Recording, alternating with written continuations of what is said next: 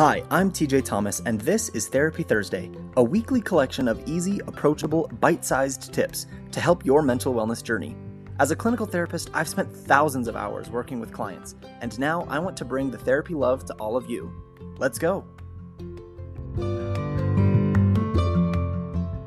Hello, everyone. Welcome back to Therapy Thursday. I'm TJ Thomas. Today, we're going to be talking about three easy steps to guarantee you always avoid abandonment and rejection. Now, I know this might sound too good to be true. Like, how can you always guarantee that you avoid abandonment and rejection? Like, it seems like those are a pretty natural part of life.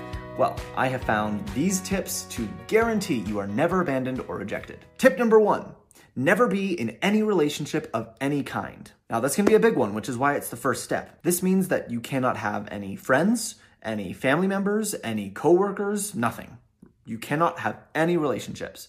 If you never have any relationships, you never will be rejected or abandoned because you won't have a relationship to be rejected or abandoned from.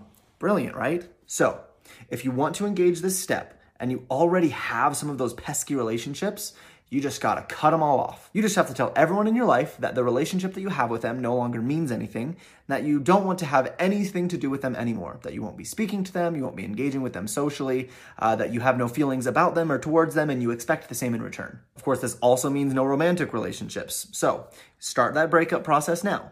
Even online relationships, cut them out. Unfriend, unfollow everyone on Facebook, Twitter, Instagram, TikTok, the whole nine yards. No relationships.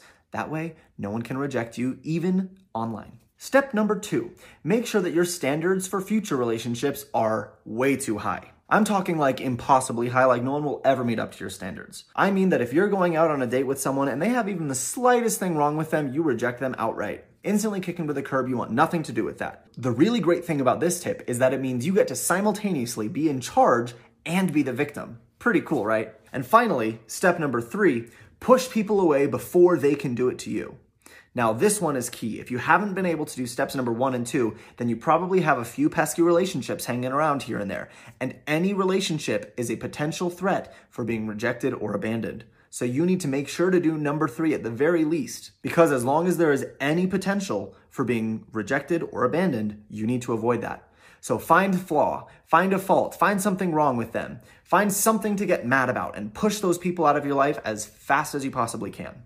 Even if they're great, even if they're the most perfect person, and even if they've never shown you any sign or indication that they might reject or abandon you, it's too much of a risk, so get rid of them. So, those are the three easy tips for making sure you are never rejected or abandoned.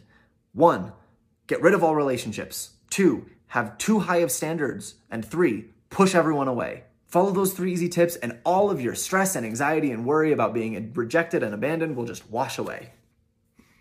So, I hope you were able to tell that all of that was done in sarcasm, and please don't follow any of those tips. But this is a genuine question that I get asked sometimes is how do I avoid being rejected or being abandoned? And unfortunately, aside from those kind of ridiculous steps that I hope none of you are taking, there's no real way to actually avoid rejection or abandonment. It is an unavoidable part of the human experience because relationships are an unavoidable part of the human experience, and every relationship has the potential for rejection and abandonment. But what I will say here is that not all rejection and abandonment is real. We create a lot of rejection and abandonment in our heads from things that aren't real. Someone made a comment and we feel like it's in a rejection or an abandonment.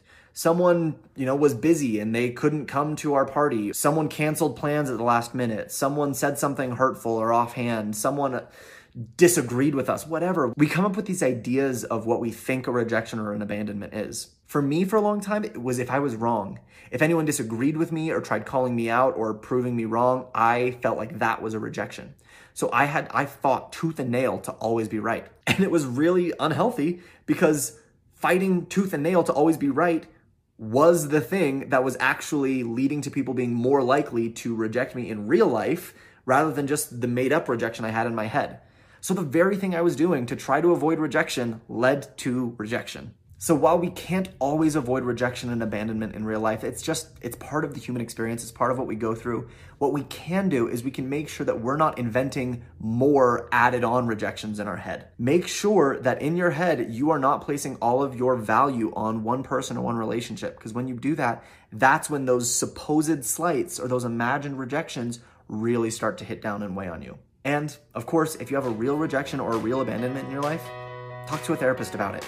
It helps a lot. That's our Therapy Thursday for today. As always, if you have any comments, questions, or topics you'd like to request for a future episode, please let me know. And with that, I'll see you next week.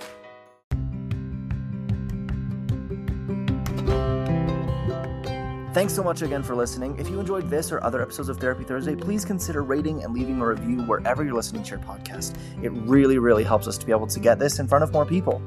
Of course, remember that this is a podcast, not therapy, and it should not replace any treatment by a licensed mental health care professional. And I invite you to follow me along on my Instagram at TJ Counseling for more mental health tips.